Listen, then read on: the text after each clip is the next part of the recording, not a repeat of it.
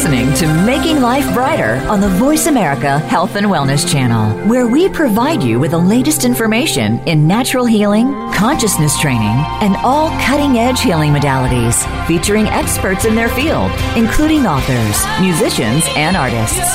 Making Life Brighter is your forum for healing, inspiring, and uplifting entertainment. Here is your host, Winifred Adams.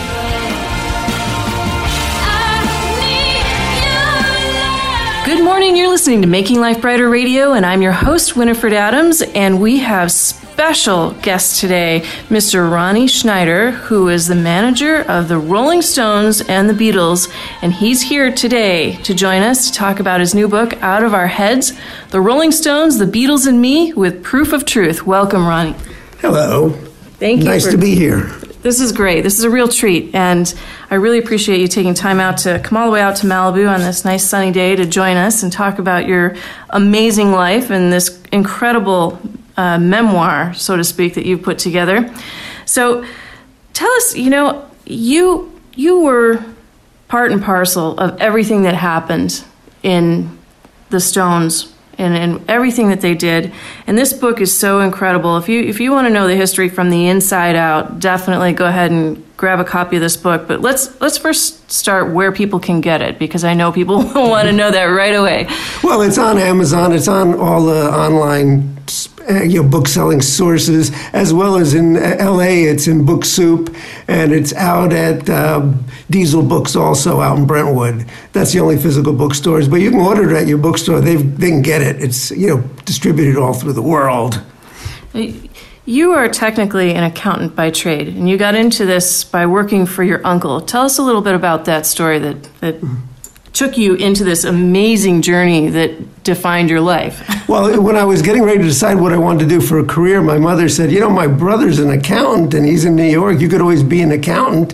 And since I was good with numbers and all that, I thought about it and I said, All right. So I started doing accounting and bookkeeping. And my uncle said, Okay, after your second year in college, come up and see if you really like the business. And I had no idea what it was. I'm still studying accounting and bookkeeping, which is basically numbers. And, you know, people imagine you as very boring, but that was it. Well, you didn't have a boring life, that's for sure. You took your accounting to the most the most incredible excursion across the world, not only with one iconic band, but two. How did that work out? You were you worked with the Rolling Stones and the Beatles. How did it come to pass that you worked with both of them? Well, my uncle had went after the Beatles after we had the Stones. He was the one originally managing them. Then he went after the Beatles, and he got the Beatles. It was all personalities. So that's why at the same time when he got them, I was working with him, and I went to Apple Records and did all the accounting there, as well as hanging out with the guys because he always wanted to give support. So I would hang out with John and George and Ringo. I never got to hang out with Paul though because we were kind of enemies due to the fact that he wanted his in-laws to be the people representing the Beatles. Did you ever actually heal that rift? Uh, no. Uh, what happens is when I came back afterwards, because they were, well, the breakup had nothing so much to do with the fact that it was, they had to break up the corporate structure, but that segued into the fact that the group was breaking up because they just weren't getting along any longer like any group of guys. Meanwhile, you still see the Stones out there all this time. It was a little difference between the relationships. Well, how did it actually begin? At what point did you enter into the Beatles relationship? Well, when in excuse me, January '68, roughly, my uncle decided. Well, he was going to sign the Beatles, and he was having a meeting with John and Yoko, and he was going to meet with them in the Dorchester Hotel. So I was actually waiting. We were waiting in the suite below. He was up in the suite with uh, John and Yoko. He made a, this whole big deal about giving them organic, and and um, I think they were eating the microbiotic diets at the time. Whatever it was, he was really going to get them the proper food. And I remember we planned. And the first time he comes downstairs to us, he says, Oh, guess what? They'll eat anything. After all the planning, he didn't have to. So then he ended up getting signed, and then John brought in George and Ringo, and they all signed an agreement with my uncle. That's how he got the Beatles. And then Paul basically was still holding out for being managed by the Eastmans, his in laws. What was it like the first day that you met them? No. Well, the first day I went into the office, all the people in the office looked at me strangely because they figured I was mafia. Then they told me later. So then from there, I was sent out to meet John Lennon for the first time. And I happen to be lucky because I don't have the kind of gene that worships people. I'm not a guy who reads. You're the accountant gene. I'm the accounting gene, not the, oh God, look at the celebrity gene. So, you know, to me, it's the numbers. I don't care about anything else, you know, as long as you have a pulse. So the, the, uh, the end result is I go to meet John, and he's looking at an estate outside London, and we drive about an hour and a half. I drive out with the company car. He's already out there with Yoko. And I meet them, and we walk around, and it's quite nice. And they're talking about whether they want to have horses, you know, what they could do with the lakes, how pretty the property is, and all this.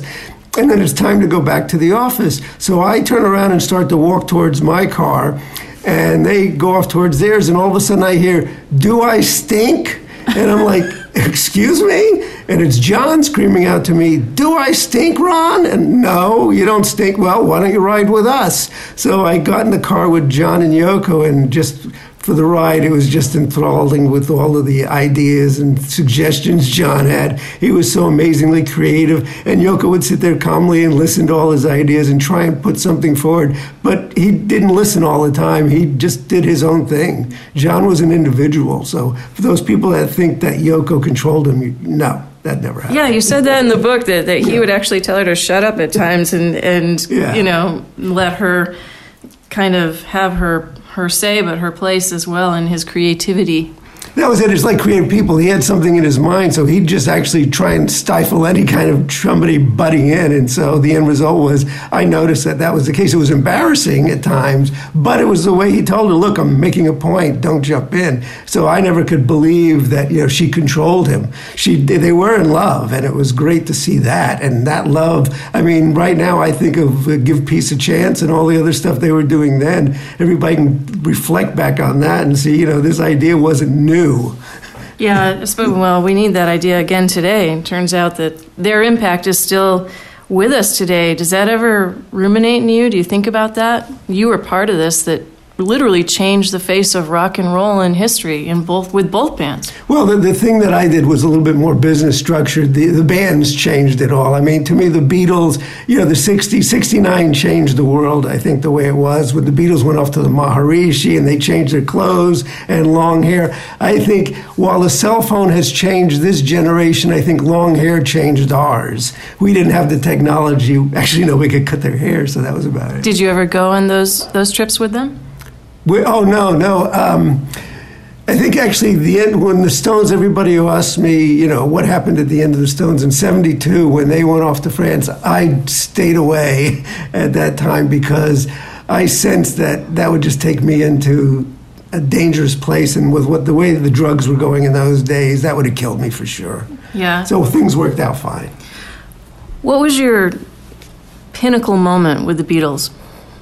I don't do pinnacle moments because I look at it all like it's all good, you know. So the the the moments of just the thing, the fact that I can remember these things, the fact that I can remember George telling me this great story about his uh, analogy of life, whereby you could he drew a line on top of a piece of paper and said, "Ron, this is the top of the ocean," and then he drew a line on the bottom and said, "This is the bottom of the ocean. This is sand," and then he drew a little boat and a little stick figure in it, and he said, "Now," he also drew a sunset in the in the corner of the paper. He said, Now you can sit in this boat and float out into your sunset, and that could be your life, just nice and peaceful, floating on the top of the ocean. Or you jump out of the boat, swim down to the bottom of the ocean, and pick up a grain of sand. You swim up, put the grain of sand in your boat, and do that over and over again, each time meaning you're getting experiences in life. You just don't sit calmly by, go out and experience life. So when your sunset comes, you've got a full boat of experiences. That's beautiful. Beautiful. Now, did you take that wisdom and use it? Yeah, I was going to actually call my book, originally I was going to call it Sharing My Grains of Sand, but then I figured, you know, people are sharing, well, what the hell does that mean? Is this a gardener's book or a forest guide? So unless I knew the George Harrison story, it didn't mean anything. So I used the next logical thing was Out of Our Heads. Did, well, that's a great title, Out of Our Heads. It's true. And I can't imagine. I mean, your journey just went from one unbelievable story to the next. This book, you can't put it down each time you're reading it, you're like, wow, what's going to happen next? And even if you lived it and you knew this maybe was happening from your perspective on the inside. It's fantastic. It's just fantastic. Oh shucks. No, seriously. Does that ever like really resound in you? I lived this. Oh, well, I, well, I did this. The thing that happened, it, first of all, it took five years to do the book over the course of time, and, and I did all the stuff myself. I had two ghostwriters they wanted to assign to me when I had a publisher, but I said no. When the ghostwriter said, "We'll take your words and we'll put them in parentheses," so I figured if I wanted to get the word out, because you got to understand, over 50 years, that's half a century. People have gone on the assumptions that they know everything about what actually happened. There, there's hundreds of books out. Half of them are lies and made up stories but there's every person that's a Rolling Stones fan or Beatles fan think they've heard everything. But the truth is, I never talked about Altamont because I never paid attention to lawyers. I mean, lawyers, yeah, right. Lawyers and reporters, they all lie. And also, a reporter, when he goes in to do the story, it's his imp- his interpretation of your story. And these weren't actually what happened. I had the facts, so that's why I put in the proof of truth with the book. So I said, wait a second, forget about whether I said it, whether my memory's wrong. Here's what actually happened. Here's the documentation, like when they said that we overcharged for tickets with the Stones. I bring in the newspaper article showing they were $7.50 in Oakland. That's not overcharging. So, anyhow, I, I, could rattle on about this all the time. I love the book and I'm glad to look at it and see that it's true. I think it's fantastic. But what is amazing is half the book is all of that documentation. Did you know enough at the time to save all that? Did you think one day I'm saving this, or did it just happen to be in the accountant file that you you had along the way because well, it is proof of truth. yeah, well, I never, I didn't think about because I don't pay attention to stuff like that. Luckily, it was just in storage. But when I got ready, I said at one point I got sick of all of the different stories, and another book came out saying it was the absolute truth of Altamont, and it was all made up. And so, so I just said, you know, I better get the truth out there before I die. You know, even though I didn't care what anybody else thought, I had lived it. So I turned around and then I decided to write it. But when I was writing it, I realized stories are just stories you know, I can make up any kind of story. It doesn't mean it's true. So, and then also I realized I had one story I thought was an absolute fact. I had the story right, I had the location wrong, so I never trusted memory. So I decided to look for things that gave it, and in my storage were all the documents that all of a sudden gave me the timeline, so I was able to tell the story. Otherwise, I wouldn't have been able to do it. It's a fantastic story. It's a fantastic truth. It is not just a story, it was mm-hmm. lived and appreciated by many. As you went through this and you went from tour to tour and the making of the movie, the chaos that in, that went on, were you aware that this was changing history at the time? When I saw the first Stone shows in 65 with the way the kids all were and the excitement that was going on, at that time I felt that there was something strong. But remember, I'd seen all kinds of, you know, time changes everything. But I did feel it with the Stones. And then when I saw the Beatles, I knew things had changed. So you don't realize it, that you're part of history, but you realize something heavy duty is coming out, especially when the streets are filled with people like they are now. And what, what did you think about the riots that ensued with all the concerts? Why were there so many riots? Well, the, the riots in 65 and 66 were the fans trying to get close to the boys. That's what I felt at that time. It was screaming girls and guys in suits and ties. But 69, it's when all of a sudden we now had, you know, the Vietnam War, we had all the things that were going to be going on. So it was more violence and it was a little more frightening. But like in Altamont all that, we had that violence around us all the time. And like anything else, you really never think, remember when you're young, you don't think you're going to be hurt. So we see all the violence and it's scary for second, but we got away from it all. Usually we managed to run. Because of you. well, yeah, I tried, to, I tried to set up escape routes, but look, they, I got to tell you, for everything I did, each one of them, that, I think I stayed close with them because they would have done the same thing. It's, they, you know, everybody was on everybody's side, everybody had everybody's back. So and, you don't think it was the music that was inciting people? Because people were alluding to that. Well, it's the music, it's, you know, this well, when, it, when Elvis came out, they said the rock and roll was going to destroy the world. They were probably right, but they were also that was the big thing. They were burning rock and roll was the sin, was the devil's workplace. so absolutely yes, of course, music did it. but the music that everybody no, it was. I think it was society was ready for a change. And the Beatles, I think, really brought it on because they were able to be the, you know, they segued into the parents. The, you know, the parents hated the Rolling Stones. Would you let your daughter marry Rolling Stone? And yet they loved the Beatles. So it was easily perfect for the young kids to hate their parents as idols. So it was like a weird little mix there at the time. You had the violent ones able to, I hate the Beatles, and the Beatles people like, all, all you need is love. That's right. That's right. And and boy, do we need that again right now. You know that the Stones trusted you implicitly, and you talk about this throughout the book and by example, not necessarily by word, but by example of what they chose to do and how they drew you back in no matter what. Did you feel that also from the Beatles? Did the Beatles have that same, besides maybe Paul did you? No, I wasn't as close with the Beatles at the time. When I had left, they remember they were back in the UK going through all their stuff, and when I came back to the States, I was no longer enjoying what I was doing. I was watching the Beatles break up. The Stones were really upset with my uncle. He'd screwed everybody over. There was litigation on all the things, and plus, because I was a relative, all the other people in the office, you know, nepotism, were always on my case. So it wasn't a pleasant place. And my uncle noticed it. And basically, from offering me, well, if you want to save your money and then leave, that's cool, it went to, you, you either stay now or leave, you know, you either stay until my birthday or you leave now. And I got up and walked out. So I, I had no contact. I didn't know what the Beatles or the Stones thought about me leaving at the time or whether they cared. You're, you're like this anomaly in the moment. You did this job, you took them from point A to point B against all odds and then you came out the winning side almost every single time. it's an amazing. That, I don't know if it's a winning side. It's just like you know, you just keep going, keep on moving. As they always say, keep on moving. You're very humble, but you you made it work for them, and you got them their money, and you kept it straight somehow, despite all the craziness at the concerts. But on that note, we have more with Ronnie Schneider right here on Making Life Brighter Radio. We'll be right back after a quick break.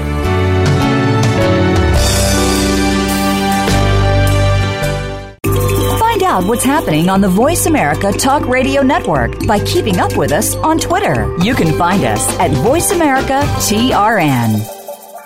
Have you seen Winifred's healing jewelry? See what collectors and celebrities have been adoring for decades. Designs by Winifred is fine jewelry with meaning, based on the energetic healing property of natural semi precious gemstones. Whether you prefer a custom design or wish to choose something special from her handcrafted line of jewelry, all of Winifred's designs are tuned in a crystal quartz tuning bowl to the word love. Blessed stones by masters and even John of God, these healing pieces have been coveted by happy customers for years. With a fine eye for energy and aesthetic, Winifred brings to life the beauty within each stone and its unique healing properties. Enjoy more energy with Brazilian citrine. Protect yourself from EMFs and rebalance with tourmalines. Break unwanted patterns with beautiful apatite. Choose from a wide variety of gemstones and their healing properties. Designs by Winifred is fine jewelry with meaning. Follow on Facebook at Designs by Winifred or email at info at designsbywinifred.com.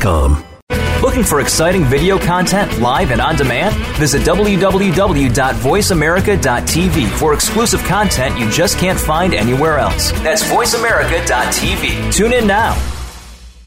You voted show host Winifred Adams Writer of the Year for her Making Life Brighter consciousness columns, Entertainer of the Year two years running for her Making Life Brighter radio show, and Humanitarian of the Year for the third year running for her healing work and work at John of God. Medical intuitive and host of the Voice America Making Life Brighter radio show, Winifred Adams is your resource for wellness and consciousness training. A master healer for 20 years with a worldwide and celebrity clientele, Winifred uses her unique gifts to help those in need with physical, spiritual, and emotional ailments or trauma. Individuals and families may book private sessions in person or via Skype worldwide. Go to makinglifebrighter.com for more information. Enjoy Winifred's monthly articles with upwards of 30,000 fans. To buy music and subscribe to her Voice America radio show, visit iTunes worldwide. Follow along on Facebook at Making Life Brighter for her latest humanitarian effort to help move elephants in South America to a free roam sanctuary.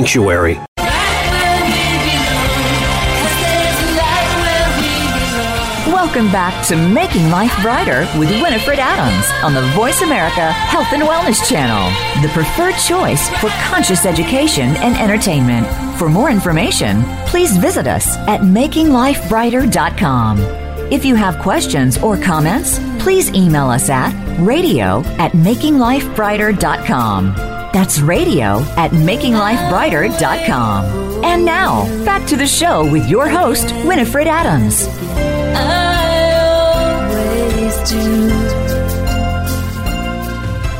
And we're back. You're listening to Making Life Brighter Radio, and I'm your host, Winifred Adams. And today we have special guest, Mr. Ronnie Schneider, and he is here. He was the accountant for the Rolling Stones and the Beatles in the day, and he was the mastermind behind helping them sort it out and keep it straight. he has a new book out called Out of Our Heads The Rolling Stones, the Beatles, and Me with Proof of Truth. So tell us about that title. How, how exactly did you land on that versus any other title? Well, like I said, for about a year, I went along with my sharing my grains of sand, and then I started picking titles from all the different album titles. I originally had Let It Bleed, but then I told Ethan Russell he could use it for his book, even though again, I, you know, the typical ones that everybody always thinks of with the Stones, you know, Satisfaction Street, all kinds of things. And then all of a sudden, I realized the tour that I went on with them in 1965 was the Out of Our Heads tour. Was the first big one that they did. So I said, you know, based on everything that do, Out of Our Heads could be based like you know out of our thought minds out of their voices and my mind's coming accounting theirs is music so that's why i liked it and then actually a publicist said proof of truth when i was putting up all the documents so i can't take credit for that but I didn't like it originally. I thought it was tacky, but it made a lot of sense, of course, like everything else. I love the picture of it too. The picture is uh, Mick Jagger on the front, and Ronnie's in the background with Keith, and Keith is giving him receipts uh, to keep it straight. It looks like there's money being exchanged. You have something in your mouth, but it's, it's receipts, correct? No, money in my mouth. I always put my cash where my mouth is. and I did that in that shot, and that was when I, you know, the thing I always appreciate about Keith and Mick and all the guys was that they would sign receipts in the weirdest place. I, you know, I'd say, I want to make sure, you know, so they'd give me a piece of paper, and there we were at the bottom of Circus Circus. We had just gone off the plane, and I, we, this picture was never, for years, I never knew about this picture for 10, some 15 years. And then Ethan said one day he was going through his book and he saw that shot, the shot of me there. And he said, Oh, that's a great little shot. And he sent it to me, gave it to my daughter originally, and then sent it to me. And when I was working on the book, I said, somebody said, you know, that says it better than anything. Money in your mouth, getting receipts from the boys, and Mick with a big smile on his face after getting cash from me, obviously. Obviously, it's a great, great book cover. So, for all of you out there that want to get a copy of this, where can they get it again? It's online at Amazon, Barnes and Noble, and you can order it through your bookstore. They can get it themselves, and it's also in LA uh, at the Diesel Bookstore and Book Soup and it's by Ronnie Schneider, Out of Our Heads, The Rolling Stones, The Beatles, and Me, with Proof of Truth. And on that second half of the book is all of his receipts, letters, and everything in kind that goes along with the accounting that this book is about. And this is not just an accountant story. This is, let me tell you, a play by play of the tours, of the deals that went down and he salvaged. Tell us about some of those deals. Well, the, the deals with the main deal was the fact of the 69 tour. That was the most thing that happened is the i had left ABKCO and i was out on my own and a couple of weeks after being gone i got a phone call and it was mick at 2 in the morning saying listen we want you to do the tour and I was like, I've already left ABKCO. And he said, No, no, we know. And I just, then I said to him, Look, I need you to get my uncle's approval because I didn't want to have five. That didn't help at all. But he said, Okay, we'll take care of it. Don't worry. And then the next day, my uncle called screaming. But the bottom line was, I had the tour and then I had to organize it. And the interesting thing about that was the Stones didn't have any money because my uncle had frozen it. And I didn't have any money. I was 10,000 in the hole and I had a baby coming. My, my son was going to be born in August. So all this stuff was happening at the same time. And the Stones were just acting, well, here's what we want to do. We're going to make this our own thing. And we were going to basically stage the concert tour the way they wanted it to be done. It was all packaged through them. And so the end result was, uh, it was a lot of story as the book is, but it was the William Morris came to me and then I borrowed money from them. and you know, like no, tell them how you borrowed the money from them. That's the story. That's an yeah. amazing story. Steve Leber and David Krebs were agents that came to me, and I said, "Well, look, you guys can have the tour, as long, but I need money because I got to pay for the airport, you know, air tickets to get them in and all that." So I met with uh, the head of William Morris at the time, Nat Lefkowitz, is the accounting division, EA Accounting, and, and he said, "Look." He said, uh, and he gave me a check for $15,000 and he gave me a stack of papers to sign away my life for, which didn't matter because I had no money. So I took the 15000 and at that time, I was thinking, yeah, any you know that that'll get them into the states. That was the TWA bill to fly the Stones in, so I knew I could get them in at least in that point. But then he also said, "Here's the contract we're going to have for the tours. Do me a favor and just authorize and give it to legal." So I looked at the contract, and it said, "Pay, make the check payable to William Morris Agency." So I drew a line through that and said, "Make the check payable to Stone Promotions." How we're doing the work, pay us. So I wrote that out on the contract and gave that to their legal department.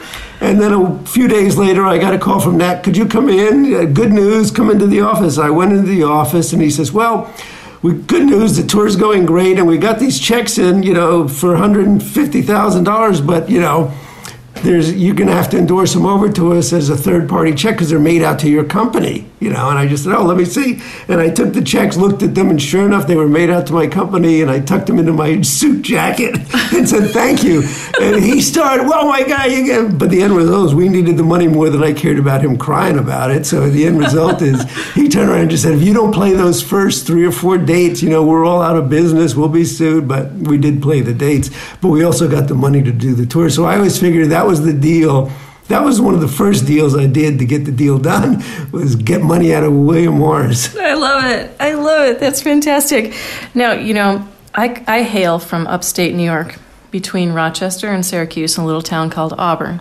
And uh, you you had many experiences both in Syracuse and in Rochester on these tours. Tell us a little bit about some of these hairy hairy things you got into. Well, I, you try and remember with Syracuse that the flag, the, the, yeah. The, see, that was the one that when I was doing my story, I was always positive this story took place in Dallas. I'll tell you right now, I was sure this was Dallas because the the sheriffs had cowboy hats, but that was the way they were. In, what can I tell you? But we turned around, we we did the date, and at the end of the show, Brian Jones wrapped a flag around his shoulders that was standing up by this, you know, in the hall we were playing, and we walked off. And, as, and they said we're going to take you under a tunnel under the stadium, and they're going to take us out this back exit so there wouldn't be crowds out rioting when we came out of the stadium. So when we went out to run all of a sudden we realized Brian wasn't there. And we turned around, and what happened was the cops had grabbed Brian and they were interrogating him because he wrapped the flag around. First of all, he's a Brit; he doesn't know, you know. he turned around and you know he had to make. But that was the big thing was working, getting him out of there. They finally let him go. They realized there was nothing evil intended. But that was the wild things we had there. Almost every date we had through all of every date we had those days. And then the money. Wild, you yeah. you were carrying around thirty grand at a time yeah. in, in your briefcase. I had a little cardboard briefcase or have to carry the cash because those days it wasn't like you had an ATM. You didn't have, you know, you had banker's hours. That's the only thing you had in those you days. You had backroom deals of here's the cash for the show, and then you have to go put it in the bank, but you don't have time to get to the bank. Right. So you're you're uh, you're doing the diamonds in the lunch bag in New York City. well, which is well, we can segue to the '69 tour, which was one of the nicest moments. Ike and Tina Turner. They people bad rap Ike. I happen to say I've got a soft spot for Ike because when we were playing the date in San Francisco, the cops came in and said that there was a, they were going to try and rob the money from me. They knew I had money in a briefcase, and first thing the cops did was handcuff me to the briefcase, which I immediately said no way because they were like, "Here, wait." Within a second, I said, "No, no, I don't care if they take the money. They're not taking my hand." So the end result is, well, we're going to have to drive you around. But the end result was while we were doing the show, Ike called me and said, come on over here. And I went over to Ike. He said, listen, if the, oh, by the way, the people trying to get the money were the, uh, it was the uh, Black Panthers. Right. Yeah. Yeah. you got to watch out whether you're saying a TV show or a movie now. Yeah. Yeah. Right. No. No. The Black Panthers in the day, the original ones. yeah. The original Black Panthers were supposedly going to rob me of the money that we had at the time, and they were going to use the money for guns and whatever. That was what the cops were telling us. And Ike called me over and he said, Ron, you know, if anything happens with the Panthers, get over to me right away. And pulls me into the dressing room and he opens up his jacket pocket and he had a 45 holster in his shoulder. and oh, okay, Ike. He said, no, no, you stay with me and the boys. We're always packing. You'll be okay. No Black Panthers will mess with you with us. So I always liked Ike for that. And then you got escorted from one police car to the next to the next to make it to the airport. Is that yeah. correct? You had the, the you had to elude the The yeah, no. After after the show, they said, "Okay, you're going with us. We want," and they really took me in different cars and zipped over and stopped. It was really like you always see in the movies, you know, between one car to another car, and then out and finally took me to the airport. It was like it was a lot of, you know, I, I appreciated them looking out for my safety, and it was very interesting. But of course, I can laugh about it now. But of course, if the, the Black Panthers were after me, I wouldn't have been that happy. I really liked that these guys helped me out. Oh my God, this is like the Wild West relived, only modern style, right? Well, the modern West would be at the end of the 65 tour when Keith Richards says to me and uh, Gered Mankowitz, the photographer of 65 tour, You want to go overnight camping with me and horseback riding in Scottsdale, Arizona? You know, me, the little accountant guy, and the little photographer guy with Keith Richards guy. Yeah, that Keith Richards said, Come on, let's go uh, horseback riding and overnighting. And we said, Sure, boy, and we did. And that was overnight. It was the most amazing thing with guns and rifles and bobcats and, and bacon and all. It was really fun. But the funnier part was going to the airport in Phoenix and walking in covered with dust and cactus hair, you know, prints. Cactus needles, Yeah. and walking in with Winchester rifles. No offense, America. Walking in with Winchester rifles into Phoenix Airport, and the guy saying, "Well, you know, you can't check those, but we'll just leave them for you outside the pilot's cabin." And Oh they were God. resting against the door. Those days are gone. yeah, those days are definitely way gone. My goodness, wow. Well, you know, that was the day when you didn't really expect people to do things like they do today. And so what seemed so horrible and horrific then kind of pales by comparison to today and what we're seeing today. Do you still talk to the boys? Are you still friends? No, they're on the road traveling all over the world. Uh, the last person I talked to was Charlie, who I always loved, the sweetest guy in the world, married to the same woman for eight million years, I think. Ah, that's sweet. That's sweet. You know, they put out a book recently. My friend uh, Guy Webster, whom I also did an interview with, Guy was one of the photographers during all that time, and he put out a book called Big Shots. And he, I was there to talk to him about that book, and the Stones had sent that big coffee table book that they made not too long ago. It's like half the size of this table, and you have to open Yeah, I it up. it. You know that. Two of my photographers were in it. Were they? yeah. Yeah? Ethan and Gered were two of the photographers in the book. Yeah, because they ah. did the 65 six, and 69 tours. It's just incredible. So, as you spent time with them, how did you take them? How were they to you? Because you know, you see them on stage and they're these gods and they're these rock gods. But behind the scenes, how were they with you? I never realized a god could have to go to the bathroom, so I never considered that gods.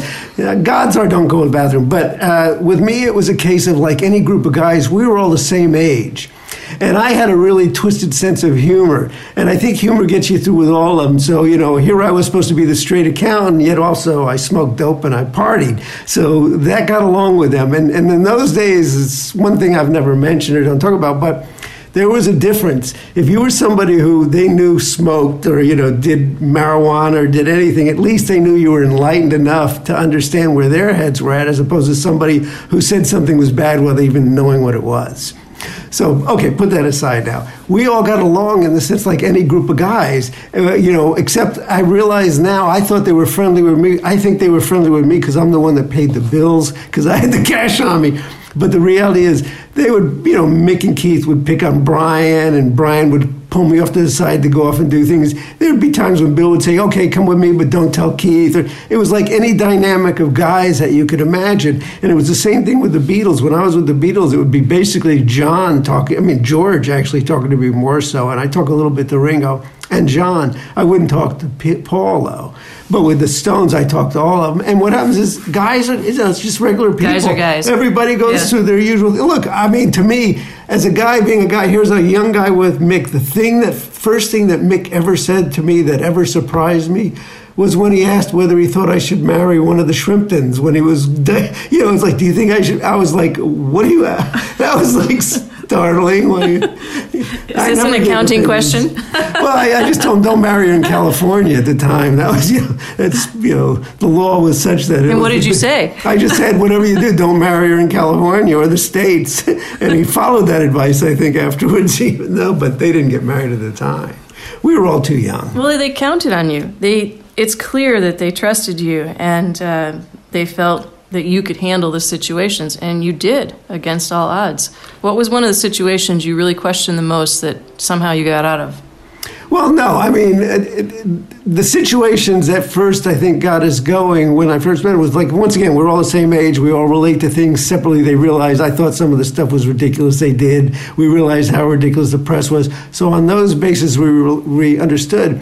But then you, you know, there's so much detail. Like, you know, all of a sudden I can think about Brian saying, Ronnie, you help me, please. Somebody gave me acid.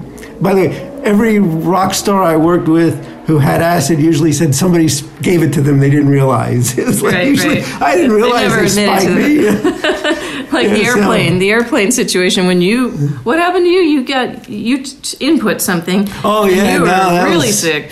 Yeah, that was uh, yeah. Gee, luckily time has passed. We were doing the European tour in 1970, and all of a sudden we were in one of the I remember which town, and the cops and the people had a way of like to surprise us. Sometimes when we would come in, they would all of a sudden take the baggage off to the side and make a big deal with dogs of inspecting the luggage. And this night, I remember we came in getting ready to leave, and we, they took us up into this big room and the bags were at the end of the room with cops and dogs and then they started walking to us and Keith all of a sudden came over to me and said, Ron, Ron, get rid of this. And he slid this, he slid a round ball into my hand. I popped it into my mouth, wondering why he didn't do it. And it turned out to be hash and opium. and I was on a trip and gone for a day. Oh, oh my God. Okay, on that note, we'll be right back with more Ronnie Schneider right here on Making Life Brighter Radio.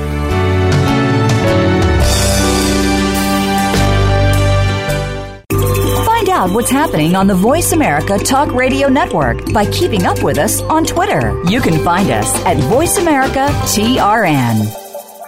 Have you seen Winifred's healing jewelry? See what collectors and celebrities have been adoring for decades. Designs by Winifred is fine jewelry with meaning, based on the energetic healing property of natural semi-precious gemstones. Whether you prefer a custom design or wish to choose something special from her handcrafted line of jewelry, all of Winifred's designs are tuned in a crystal quartz tuning bowl to the word love. Blessed stones by masters and even John of God, these healing pieces have been coveted by happy customers for years. With a fine eye for energy and aesthetic, Winifred brings to life the beauty within each stone and its unique healing properties. Enjoy more energy with Brazilian citrine. Protect yourself from EMFs and rebalance with tourmalines. Break unwanted patterns with beautiful apatite. Choose from a wide variety of gemstones and their healing properties. Designs by Winifred is fine jewelry with meaning. Follow on Facebook at Designs by Winifred or email at info at designsbywinifred.com. Looking for exciting video content live and on demand? Visit www.voiceamerica.tv for exclusive content you just can't find anywhere else. That's voiceamerica.tv. Tune in now. You voted show host Winifred Adams Writer of the Year for her Making Life Brighter consciousness columns, Entertainer of the Year two years running for her Making Life Brighter radio show, and Humanitarian of the Year for the third year running for her healing work and work at John of God. Medical intuitive and host of the Voice America Making Life Brighter radio show, Winifred Adams is your resource for wellness and consciousness training. A master healer for 20 years with a worldwide and celebrity clientele, Winifred uses her unique gifts to help those in need with physical, spiritual, and emotional ailments or trauma. Individuals and families may book private sessions in person or via Skype worldwide. Go to makinglifebrighter.com for more information. Enjoy Winifred's monthly articles with upwards of 30,000 fans. To buy music and subscribe to her Voice America radio show, visit iTunes worldwide. Follow along on Facebook at Making Life Brighter for her latest humanitarian effort to help move elephants in South America to a free roam sanctuary.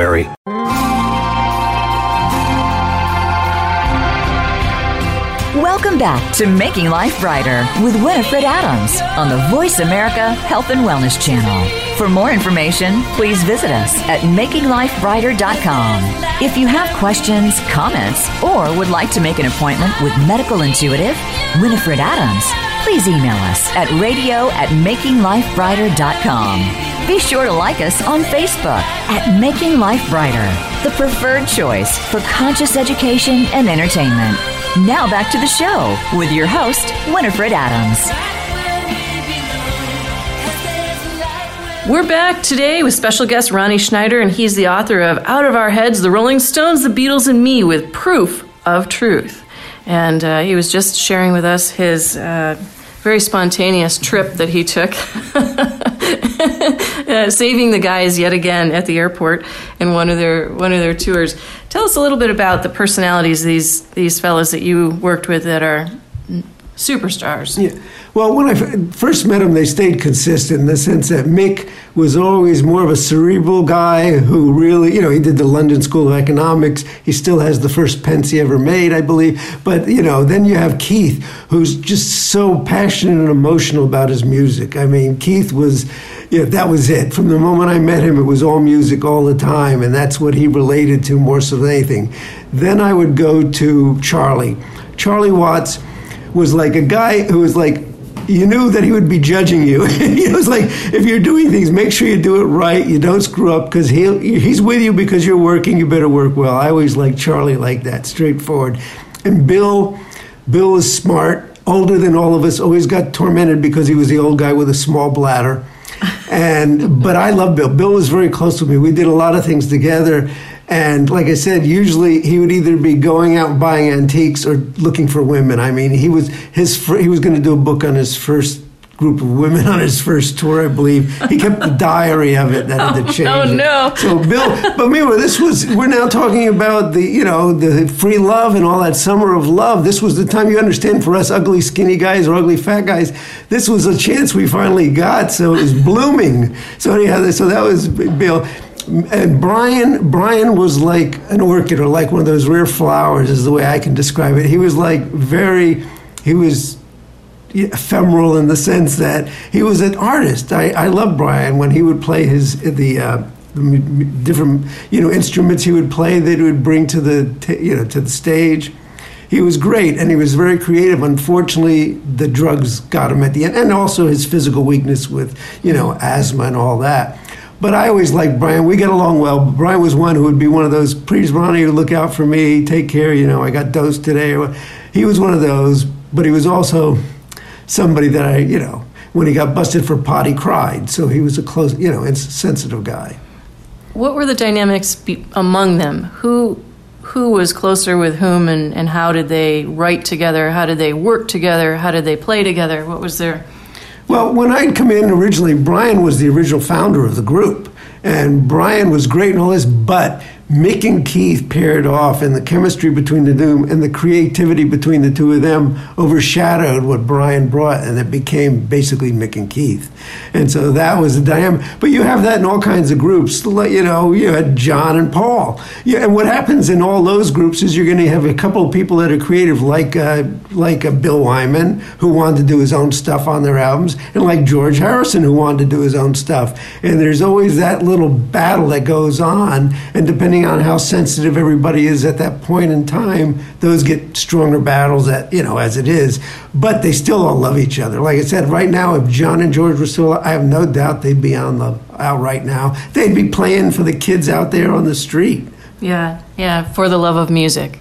For, absolutely, they all loved the music. They were, you know, no matter what could be said. Like I said, I watched all these guys, and the one thing that I can say is each one of them brought something to all those songs. Even though two guys got credit on the songs, every one of those groups brought things to that music. Every one of the individuals. That's a beautiful way to put that. You know, you were a pulse within that you actually directed the pulse to some degree. Let's say they brought the musical element, you brought the element that allowed it to be heard technically, because without you doing the things that you did, it may not have gone down the same way. You ever consider that? I don't do any of that. The way it is is the way it happened happened. All that other stuff doesn't mean anything. You can theorize. You can, you know, maybe in the other parallel universe it went this other way, but here this is what happened, and that's the way it is. You were you were the one that directed that show, however, because oh. these deals were put together on account of your insight, and like you laid out in the book, there are certain deals that were not going to benefit them,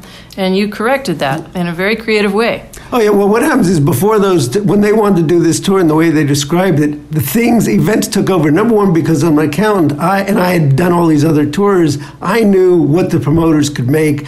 I knew we were also scaling the house, so I knew all the numbers that were involved with it. So instead of waiting on, I found out that if I wait on the kindness of other people to give me money, it never happens for some reason. you know, so you have to basically. I like. I found out. Give me the control and let me be the good guy as opposed to me trusting you. So I turned around and I structured the deals where basically the promoters would get 10%. So in reality, it forced me to say the Stones get 60 or 70% of gross. You know, those deals hadn't been done. And I just said, look, and not only that, I want half the money up front because I needed that money to do the tour. So I made them guarantee half. The promoters bitched and moaned, as we say, but they turned around and they knew they were going to make money, you know, which is a better way to be than losing money going into a deal. They had the Stones, they were making, and that's the way it turned out. Everybody made their little bit. And one guy that almost lost money, I made sure he made it. Frank Fields in Chicago, actually. So you're you're honorable to those people, even though it had to be twisting the arm sometimes. Oh, it was definitely twisting the arms. They definitely weren't used to paying 70%. They paid 10 grand. Yeah, that's- they weren't used to any of that stuff or 60%. But the end result was it was fair because, you know, and plus the Stones needed money and they were the guys bringing everybody in. It, you know, it was the music. And, and just to give one other thing, you know, when it says I controlled, I did, the Stones controlled all that in the sense that when we were doing Madison Square Garden, we didn't have a deal originally when they were getting ready to go on. It was during the intermission, and it wasn't until I managed to get the executives from William from uh, William Morris and the Madison Square Garden up there. But meanwhile, while I was stalling the play, I went to the Stones and said, "Look, do me a favor, guys." We don't have a deal here. I've got to have leverage. You just stay in the dressing room until I say you can come out. And they basically said, "No, screw you." You know, it was, it was like they'll go out when they're winning. I had nothing to do with their music or their timing or anything. I was just lucky enough that I made the deal before they came out. That's that dumb luck in that one because that was a giant show. Giant. Tell oh. us the impact of that show. Well, the Madison Square Garden show was more important than anything else as it worked out to be because right before the Madison Square Garden deal, I made the deal with the Maysles to film for the songs in the concert. So Madison Square Garden not only became Madison Square Garden, it also became Gimme Shelter. And it became that film. And the way that happened was, like I said, the Stones were only going to be filming four songs. So any of the books you all read that said that we had a film deal before the concert started, they lied to you. There was no film deal. There still wasn't a film deal. When we filmed those four songs, that was it. That was for promoting the album in Europe when we did the European tour. We turned around, and from there they went basically did West Palm Beach, and then went to Muscle Shoals to record. We didn't get out to San Francisco till they didn't get out to two day before. I got out two days before. So the result was Madison Square Garden helped create Give Me Shelter, and that speaks for itself as a statement on society, history, and everything else. the first reality show you could ever see. There's reality TV at its best, and it had a murder. Oh, yeah, let's talk about that. You didn't expect what was about to happen out there. Tell us a little bit about what the boys thought going into that. And I say the boys lovingly.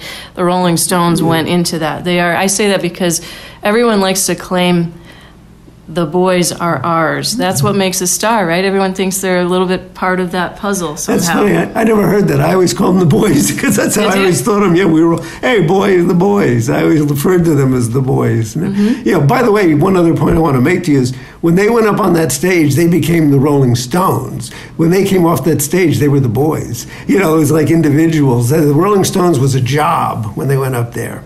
So Well, people part- carry a piece of that with them, which makes it it endears them to each individual. It inspires them. So you were inspired by them, obviously, and you were inspired by what they did in front of people and what took place. But tell us about what happened up in San Francisco. Where where were you in that, and how did it oh, come to Oh, yeah. come to pass? Okay, so the, the, because of lies, we were forced into doing a free concert, which everybody said was a free concert. Not a Rolling Stones concert, free concert. Other acts were going to be there. So I turned around and the. Oh. Oh yeah, the, the Stones said that they would go do this concert and they would play for free. So that's all that happened there. We were going to go out there. Uh, all the West Coast people, the Grateful Dead people, were organizing this event because of the lies. But they all they all wanted to do something like Woodstock, and they felt this was their And chance. what's the lie? What's the, The lie was that the Stones were overcharging people and screwing over the fans. They, they, these guys gave everything to their fans and didn't have people in the back in the stage. I mean, they did a lot, so I resented that. And we also scaled the houses, like I said, so that nobody could overcharge. The promoters would have charged whatever they could have done. We kept control on it. So when these guys come out in the press and lie about us overcharging, that got me pissed. But nobody listened to me. I'm the short little guy. So when I told the Stones we weren't overcharging, already the you know the momentum, social media had taken over, and so they felt they had to do this free concert. So the West Coast guys are organizing it. I get a call after the Stones are back, and you know after they're in uh, Muscle Shoals, I get a call saying the deal fell through for the concert. We need another. Well, we've got a new venue at Sears Point Raceway. The one at Golden Gate Park hasn't worked out come on out here. We need you to sign this deal with Sears Point Raceway, which is owned by Filmways. I fly out to San Francisco and I sit down with Dick St. John of Filmways, and he starts out telling me this free concert is going to basically cost me three hundred thousand dollars, hundred thousand for cleaning, hundred thousand. He had all kinds of reasons for everything why it was going to cost me all this money. Plus, he wanted a film he had the rights to the film. Now we had no film deal, and I didn't own any film rights either. There was no film being talked about, so I couldn't give him rights to. Anyhow, the deal blew up. I was happy. I didn't want a free concert. No offense, people, but I thought it was unfair. Anyhow, the our our guy says, "Why don't we sue?" Uh, Dick St. John because they're costing us money because all the things that happen for the tour. So any result is I go, somebody recommends Belli, Melvin Belli. I go into Belli's office. He charges me ten grand, and he's going to bring Dick St. James so we could sue him for ten million. Meanwhile, Belli is a huckster, and he's trying to make this whole thing happen. He's got TV cameras in the studio, all this. So they turn around and find this guy uh, at, at another place, another racetrack in Altamont. Dick Clark's Dick Clark, right? Dick Carter, yeah, Dick Clark's event, right? Dick Carter's Speedway, and Dick Carter is willing to do the event. Now, here's the important part that people don't pay attention to or know about. At the moment when it was finally decided to go forward, Dick Carter needed somebody to sign on the event as the promoter.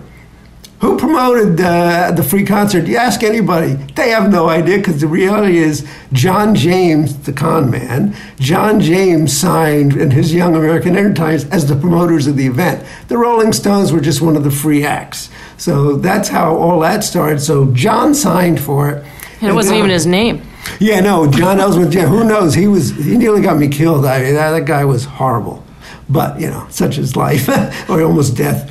Luckily, I had him thrown out of a window. Anyhow, um, so the Stones, you know, so we ended up having to do this concert, and the night before, I went out with Keith and Mick and uh, security and Stanley Booth, and it was beautiful. I mean, it was magic, a calm, peaceful night. Everything's going along beautiful. It's cold, the hammering, putting up the things, little fires around there, people gathered, drinking wine, smoking pot. And we walked around, it was magical. And Keith said, Look, I'm going to stay. You know, it's really nice. I'm staying. And Mick and I went back. So the next day we're flying in and we're going to go back as it is. Bill was shopping and it was just Charlie and I and Mick flying back on the chopper, Mick Taylor. And we get out to Altamont and get off the helicopter. And as I'm walking with Mick and we're guided by a security guard, Mick gets punched in the face. And then they grab the guy, and the result is we're led backstage to this trailer with all these Hells Angels. And before, in case our time runs out, the Rolling Stones never hired the Hells Angels. You can't hire the Hells Angels. Listen to them, they'll tell you the same thing. Anyhow, they were there though because they guard the generators, which they've been doing all those years for the Grateful Dead. They guard the generators, take care of the electricity. That's why they were there. We didn't hire them, and they weren't the guys beating people up. It was the initiates who wanted to be Hells Angels. Okay, enough of the excuses. So we had to do this fantastic free event, and that was it. And and it was scary and it felt like we were going to die and the evil was in the air and all those things that everybody says about it. If you were 100 feet further away from the event you thought it was fantastic and you loved it. I had friends that thought it was great because they listened to the music.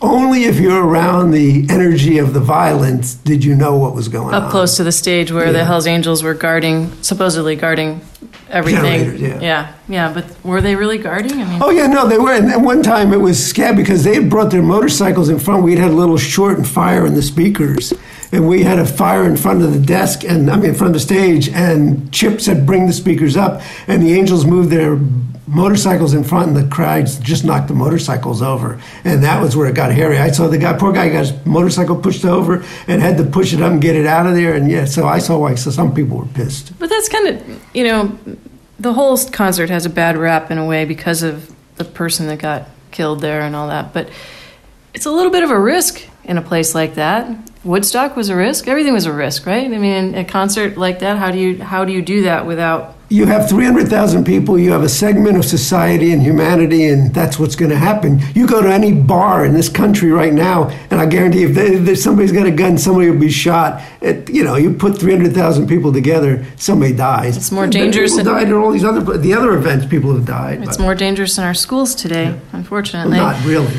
so tell tell us a little bit. We just have a few minutes left. Tell us um, about how you. One minute. Yep so how do you, how is it you feel about when you look back on this? How is it? I, I look back and have a big smile on my face and a moment of enjoyment and pride that I at least got Give Me Shelter done, so at least people can see what things were like actually during those times and fantastic music too. What? How special! The book is Out of Our Heads: with Rolling Stones, Beatles, and Me with Proof of Truth by Ronnie Schneider, and we'll have more on outtakes with Ronnie. You can go to MakingLifeBrighter.com to check that out. What makes your life brighter, Ronnie? Uh, orange juice. Straight from the accountant. Orange juice, everybody. Thank you for listening. Go jolly. Go make somebody else's life brighter.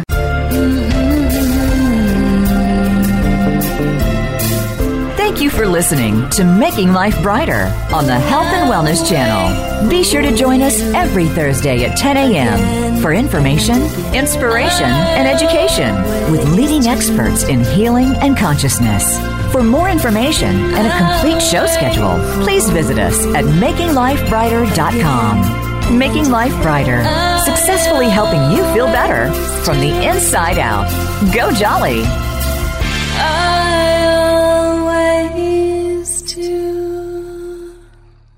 This podcast is a part of the C Suite Radio Network. For more top business podcasts, visit c-suiteradio.com.